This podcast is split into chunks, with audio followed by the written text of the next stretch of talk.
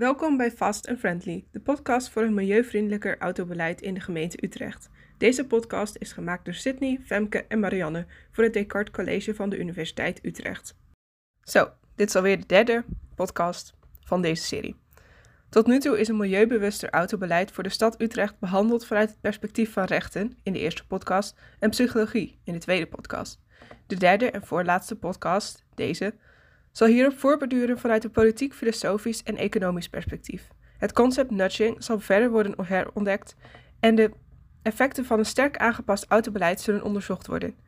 De overheid kan burgers beantwoorden op grofweg vier verschillende manieren. Treasury, dus subsidie of belasting, autoriteit, door gewoon te verbieden, informatieverschaffing, bijvoorbeeld campagnes, of nudges, zoals naar voren gekomen is in de vorige podcast.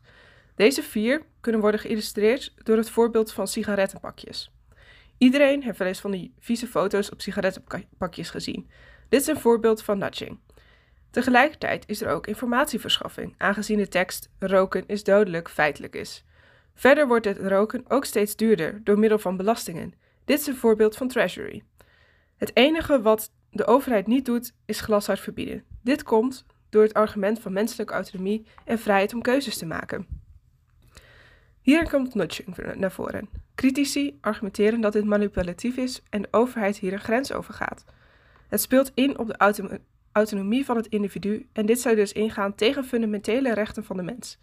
Dit kan doorgetrokken worden naar het idee dat de overheid vanuit radicale democratie mensen niets mag opleggen.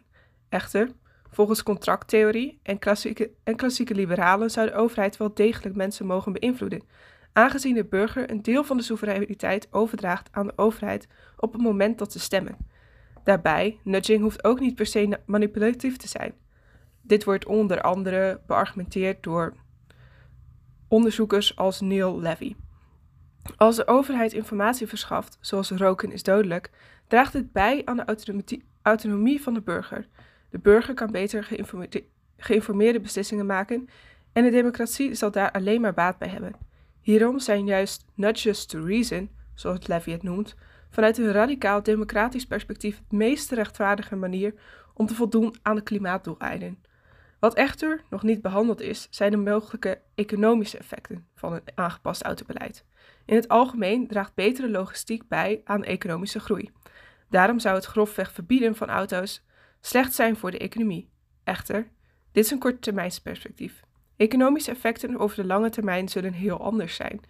Dingen verbieden lijkt vaak tot creativiteit en nieuwe mogelijkheden. Dit klinkt paradoxaal, maar het is wel vaak hoe het werkt. Restricties zorgen ervoor dat je creatiever kunt zijn.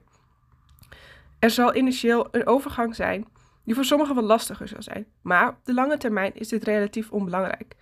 Hierbij is wel investering in openbaar vervoer cruciaal. Zo kunnen mensen eventueel even gemakkelijk op een klimaatvriendelijke manier van ver buiten komen. Daarbij zou Utrecht niet achter komen te liggen. Integendeel. Veel steden maken een overstap al naar auto's minder bevorderen. Parijs, Hamburg, Oslo en Kopenhagen zijn voorbeelden. Al doet Utrecht er ook in mee, maar daar zal ik op terugkomen. Ook voor mensen binnen de stad kunnen dit soort maatregelen positief uitpakken. Minder gemotoriseerde transport, dus ook auto's, kan positieve impact hebben op de economische groei. Meer fietsen is goedkoper en leidt tot een hoger binnenlands percentage aan sparen en investeringen.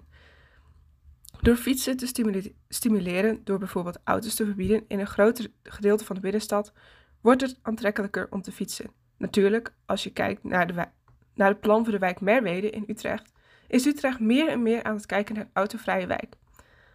Maar ik wil hier wel bij zeggen dat dit vooral het centrum betreft. De wijk Merwede komt ook naast het station te liggen. Utrecht is een grote stad en vooral buiten het centrum, met name Overvecht en Kanaleiland, wordt het soms echt wel moeilijk gemaakt om te fietsen. Zelf heb ik in Groningen gewoond en hier werd het fietsen mij een stuk gemakkelijker gemaakt, ook al is het natuurlijk puur subjectief en mijn mening.